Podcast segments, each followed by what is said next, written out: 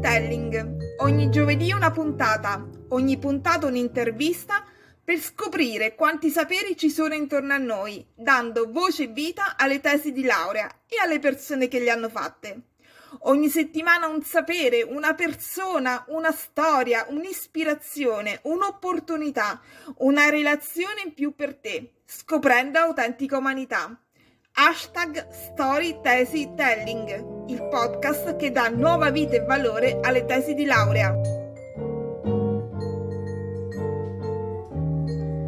Buon giovedì 21 settembre da me Adriana Migliucci e da Story Tesi Telling, il podcast che vuole dare voce, vita e valore alle tesi di laurea e alle persone che le hanno fatte per scoprire quanta vita c'è in queste povere ma formidabili pagine che ognuno di noi produce in epoca più o meno giovanile e quanto ci possono interconnettere gli uni con gli altri. Oggi mi trovo a Villa Borghese dove ho dato appuntamento a una persona che ho avuto il piacere di conoscere giovedì scorso alla festa del bel sapere fatta alla Biblioteca Europea e, ehm, ed eccomi qui quindi su questa panchina di Villa Borghese con Sonia Cardaci. Buongiorno Sonia. Ciao, buongiorno, sono io, Sonia Cardaci. Grazie per aver accolto il mio invito. Sonia in verità aveva proprio partecipato compilando il modulo appunto per partecipare da protagonista giovedì scorso, la scaletta era già piena, poi mi dirai che cosa, anche come ti sei trovata, che cosa ne pensi, ma quando ho letto il titolo nel modulo che mi ha compilato Sonia ho detto no no no, qua ne dobbiamo parlare proprio davanti a una panchina.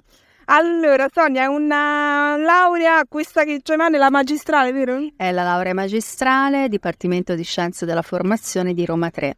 Perfetto, mi raccontavi poco fa su questa panchina che non avevi iniziato l'università a Roma 3 o forse sì? No. No, avevo iniziato l'università alla Sapienza nel 97-98 eh, psicologia, poi ho fatto un, eh, un, paio di anni, sono andata anche eh, fuori corso perché nel frattempo facevo altre cose e, e poi non mi ci sono trovata bene, non, non rispondeva al mio modo di essere e così ho detto va bene, scienze della formazione. Mi sono prima laureata in educatore um, di comunità con una tesi verso una pedagogia dello sguardo e poi scienze pedagogiche. Il tutto mi fa sottintendere che c'è una grande attenzione e interesse per gli esseri umani. Sì, decisamente sì. L'umano mi interessa molto in, in tutte le sfaccettature. Mi nutro davvero di, mm, di poesie, di libri, eh, di filosofia, eh, di arte, perché in ogni frammento eh, che abbiamo a disposizione davanti a noi, sotto di noi, sopra di noi, comunque c'è l'uomo. E tu lo puoi comprendere. Mi raccontavi prima e mi accennavi che il tuo sogno era quello di fare psicanalisi. Sì, da piccola, eh, avevo 16 anni, eh, ormai insomma eh, no, ma da piccolina sì, volevo fare la, psi- la psicoanalista. Allora, comprendere, eh, con la maturità sono arrivata, lo affermo anche in questa tesi, che in realtà eh, l'umano non si può comprendere. Per questo eh, la tesi, il titolo della tesi è L'ineffabile si schiude allo sguardo, bellezza ed orrore un'ermeneutica. Raccontaci, spiega. Sì, si può arrivare a, ad una comprensione, ma è, è come vedere l'immagine di sé riflessa in uno specchio frantumato. Sono tanti pezzi. Eh, la ricomposizione eh, è molto molto difficile non si arriva pieno a comprendere perché l'uomo capace di vette elevatissime poi possa compiere degli atti di una crudeltà infinita. Eppure è lo stesso, eh? è lo stesso uomo. Vette altissime ma abissi profondi. E, e se ci si pensa bene, sia la vetta altissima che l'abisso più profondo è difficile osservarlo, entrambi. Ho avuto un po' la percezione di questo quando, per esempio, a un funerale era così brutte quelle facce piene di, veramente di amore, ma allo stesso tempo così belle, no? Sì, sì. Eh, è vero. che si può provare magari appunto durante vero. funerali. Tanto sì. dolore, ma tanta bellezza. Tanto ancora. dolore e tanta bellezza, sì, è vero. Mm-hmm. E ora, ad esempio, mi fa venire in mente a proposito E nella tesi c'è un capitolo dedicato a, a Salgado. Salgado ci ha dato delle immagini di una eh, bellezza meravigliosa raccontandoci l'inferno. Però eh, guardi e veramente ti senti dilaniato dall'immagine perché è di una bellezza struggente, ma sta raccontando un evento che è un dramma. È vero. E, ehm, la tua tesi, tra l'altro, sfogliando l'indice, qui è molto particolare, molto interessante anche perché tu per ogni capitolo accompagni a, appunto a una eh, accompagni proprio a una lettura profonda attraverso tutti i cinque sensi. È, un discorso proprio anche sui cinque sensi che un... Anzi, forse più di uno mi dicevi. Sì, è un discorso sui cinque sensi perché eh, come si schiude questo ineffabile e si schiude appunto, è una, è una porta che apriamo ma non si apre del tutto, riesco a vedere, a intravedere e si schiude grazie ai cinque sensi. Eh, ne ho messo uno in più perché secondo me sono sei, altri pensano anche che siano di più. Il sesto senso per me è la memoria. La memoria le prende per mano veramente tutti, eh, ognuno. Eh, riesce a, a, fare un ricamo di ognuno di loro eh, ricostruendolo, ritessendolo. E per ogni capitolo infatti ci consigli un piatto, una musica, ti accompagni proprio, no? Sì, sì, per ogni, per ogni capitolo mi sono molto divertita su questo aspetto perché eh, la comprensione passa anche da lì. Eh, il, cibo è celestiale, ma può anche essere veramente mortifero. Stessa cosa la musica, stessa cosa la musica. E compito di una persona come te dovrebbe essere proprio quello appunto di rintracciare questi fili tra i vari sensi, tra le varie anche personalità e ricomporle. Sì, è quello che io ho provato a fare nella tesi. Mi sono servita per ogni capitolo di ehm, un, uh, un traghettatore. Ad esempio, per eh, eh, l'udito, mh, mm, ho parlato di Kay Jarrett.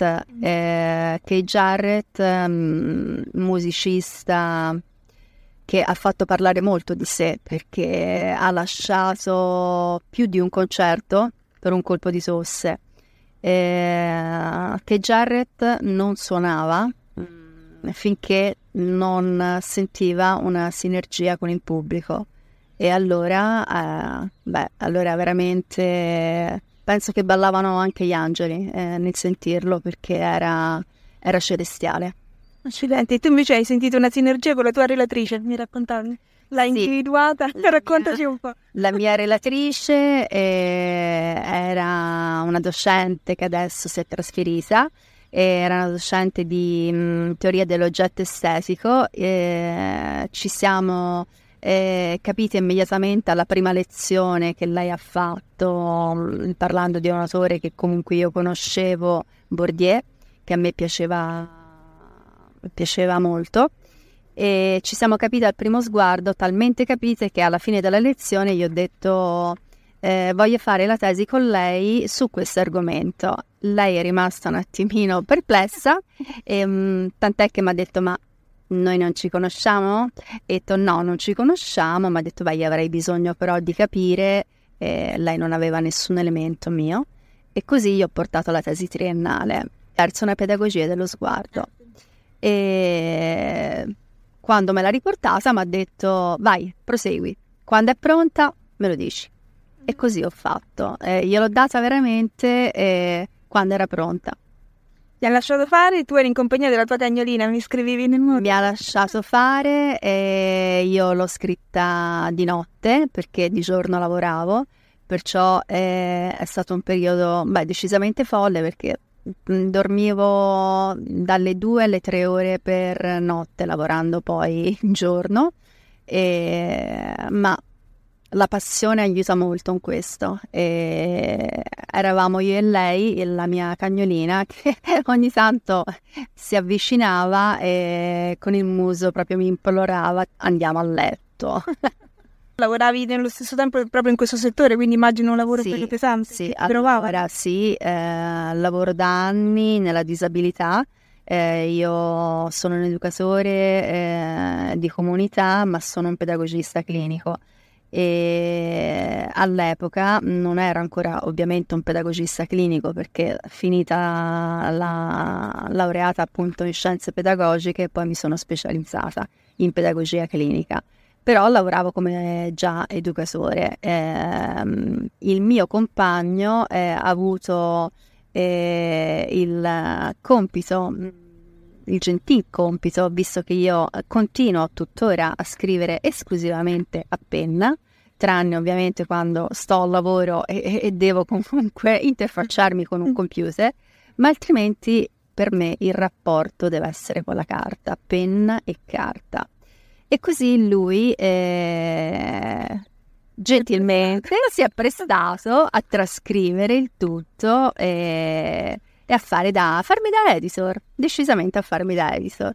Pedagogista clinico perché parli però proprio al maschile, non siete più donne eh, sotto sotto? Sotto sotto siamo molte donne, Però si sei maschile. eh, perché la pedagogia è clinica, il professionista è pedagogista clinico. Perciò mi dovrei stravolgere il ruolo, ecco perché parlo al maschile. Siamo, sì, ovviamente siamo tante donne, e, mm, qualche uomo c'è effettivamente, qualche pedagogista clinico c'è. E in realtà poi la pedagogia è stata un settore anche molto maschile, cioè di quelli famosi, donna Montessori, ma maschili eh, famosi ce ne sono svariati, femminili attualmente un pochino di meno. E mm, lavoro che noi appunto associamo magari all'infanzia, invece un lavoro eh, per tutta la vita, no? Beh, sì, allora il- la pedagogia è- si pensa che è collegata al mondo dell'infanzia. No, non è così. Eh, la pedagogia eh, riguarda dagli 0 ai 100 anni, magari insomma alcuni anche un pochino di più. E, mm, è un'educazione permanente. Eh, chiunque di noi ogni tanto ha bisogno di eh, riessere educato, educato allo sguardo, educato all'attenzione, educato all'ascolto, perché sono cose che nella quotidianità si perdono. Forse anche ri- più ricentrati su se stessi, no? Per capire più le proprie Esatto. risorse. Più ricentrati su se stessi per, per scoprire che ognuno di noi è, eh, è pieno di risorse, eh, che poi gli eventi della vita ogni tanto ci fanno sbandare. ehm, abbiamo bisogno di una ricentratura, chiunque di noi, noi professionisti compresi. Immagino. sì, è una continua prova, un continuo confronto. È una, continua, è una continua formazione. Io dico che la formazione non finisce mai, mai, mai, mai, mai. E, e da qui proprio, no? Il vero senso della parola latina educazione dovrebbe essere veramente un condurre, un accompagnare. Un educere, un educere. Eh, la famosa maieutica di Socrate è questo, la maieutica di Socrate è la cosa più bella che ci possa essere, il, eh, il tirar fuori. Eh, la persona c'ha già tutto dentro, c'ha già tutto dentro. Noi siamo semplicemente dei mediatori, dei facilitatori, siamo eh, delle persone che devono stare in punta di piedi, accompagnare in punta di piedi, sapere quando è il momento di entrare e avere la consapevolezza di quando è il momento di uscire. Quindi, rivedendo la tua, di, la tua Sonia di 16 anni, sei soddisfatta ora di questo percorso professionale? Ti vedi, ti vedi comunque centrata su te stessa? La Sonia di 16 anni era un incubo, eh, la Sonia di ora che lavora ancora sulla centratura perché eh, appunto come dicevo anche noi ne abbiamo bisogno e la Sonia di ora è decisamente più buona. La Sonia di 16 anni in ogni libro, in ogni quaderno aveva una frase eh, una vita senza ricerca non è degna di essere vissuta che è riportata a Socrate. Ora chiunque può immaginare una ragazzina di 16 anni con questa frase, poveracci chi gli stava intorno. Allora era forse anche per questa frase di Socrate che ti rubo subito che se sei venuta giovedì alla festa del bel sapere, come ti sei trovata? Eh. Cosa ti ha ispirato a venire e come ti sei trovata? Beh, io sono un animale curioso, questo il progetto mi ha incuriosito eh, subito perché ho- l'ho trovato geniale, l'ho trovato geniale perché eh, la connessione tra più saperi è quello che noi dovremmo veramente perseguire sempre e, e invece paradossalmente è quello che perdiamo. E ognuno ha da dire, ognuno ha da raccontare e perciò volevo vedere, volevo sentire, ero, ero curiosa delle tante storie che avrei trovato. Mi è piaciuto tantissimo, lo consiglio a, a chiunque, eh, ma anche a chi non ha studiato Esatto. perché la cosa bella è quella, c'era una signora ad esempio vicino a me, ha detto no, io non mi sono laureata, quando poi alla fine è arrivato um, il giro del- di, pass- di passaggio con questo spago colorato di consegne, di connessione, eh, io la mia connessione l'ho voluta proprio con lei. Eh, perché eh, era una persona curiosa, era una persona che aveva voglia di, di sentire, di sapere, di conoscere e già questo per me è, è già tutto. Esatto, come dico ironicamente non ci vuole una laurea per partecipare. Assolutamente no, assolutamente no. Come dico io, eh, purtroppo non è il titolo che fa la persona. Esatto, chi ha a disposizione un sapere è bene che lo metta appunto a disposizione degli altri per crescere insieme, ma chi ha fatto altri percorsi nella vita altrettanto da insegnarci, da scambiarci. Siamo tutti no, degli scrigni che ognuno può tirare Brava, siamo tutti dei preziosissimi scrigni. E, e questa è la connessione, eh, la bellezza veramente di scrigni che si aprono e riescono a comunicare, a darsi un qualcosa, uno scambio. Lo scambio è quello che ci rende eh, veramente preziosi. E la curiosità appunto di domandarsi, ma chissà questa signora qua in bicicletta cosa avrà fatto e scoprire che ha fatto questa bellissima tesi l'ineffabile, si, chi- si schiude allo sguardo. Io mi prendo, mi siedo su una panchina e, mi- e ci dedichiamo un po' di tempo perché mi pare veramente se no una perdita di tempo proprio vitale quello di non incuriosirsi a vicenda. Sì, eh, sono, sono contenta di aver fatto questa esperienza, come dicevo a- ad Adriana, eh, nel mio fare anche molte cose avevo un po' eh, perso come tutti il ricordo della propria tesi. Nel rileggerla ieri ho pensato, no vabbè, eh, sono totalmente pazza, come gliela riassumo? Perché eh, eh, ogni, ogni, ogni senso ha questo traghettatore, ma poi eh, ci sono personaggi che colloquiano tra di loro, c'è molta finzione perché eh, in realtà è finzione del resto il cinema, noi ora siamo davanti alla casa Esatto. del cinema, in realtà e finzione si mischiano e, e spesso disvelano mondi. Assolutamente sì. E poi perché riassumerle? Ti possono, io infatti non l'ho riassunta, non l'abbiamo riassunta, ti possono prendere appuntamento con te, magari fare un'altra chiacchierata su una panchina perché è una tesi veramente ricchissima che è impossibile appunto parlarne in, eh, così, in, in pochi minuti. Ti trovano sui social, Sonia, chi ti vuole raggiungere, come ti può contattare? Sì, sono su, su Facebook, eh, ogni tanto scrivo, ma per me purtroppo scrivere è una cosa molto seria, perciò eh, adesso è un po' che non, eh, non scrivo, ogni tanto ci metto qualcosa, però sì, lo controllo, sono brava, almeno quello lo faccio, ogni, ogni sera controllo.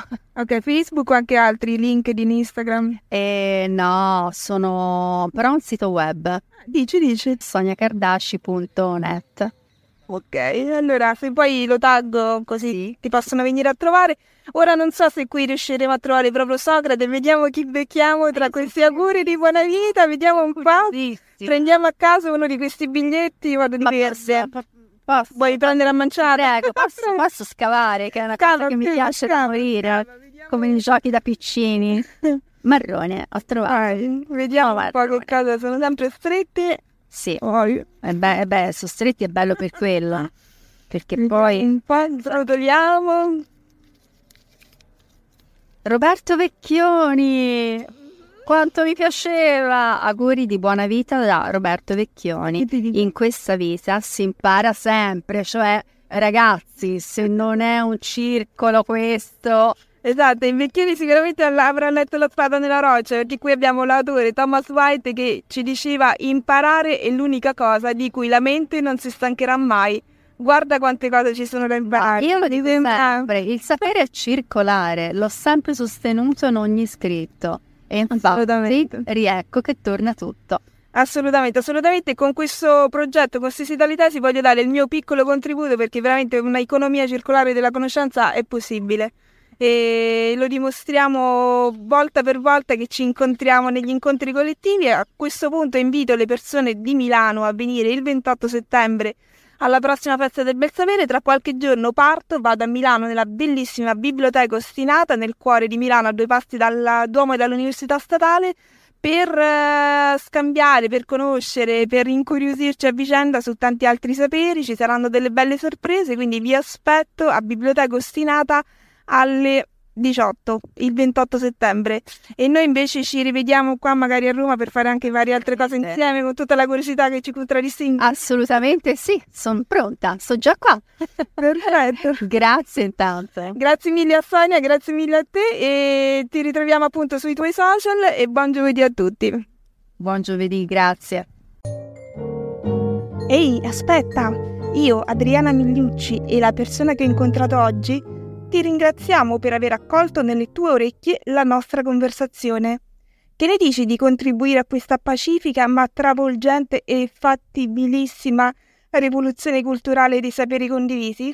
Lo puoi fare invitando altre persone all'ascolto del podcast e magari anche con una delle forme di sostegno economico a tua scelta che trovi linkate nella descrizione di accompagnamento all'episodio. Grazie e a giovedì prossimo!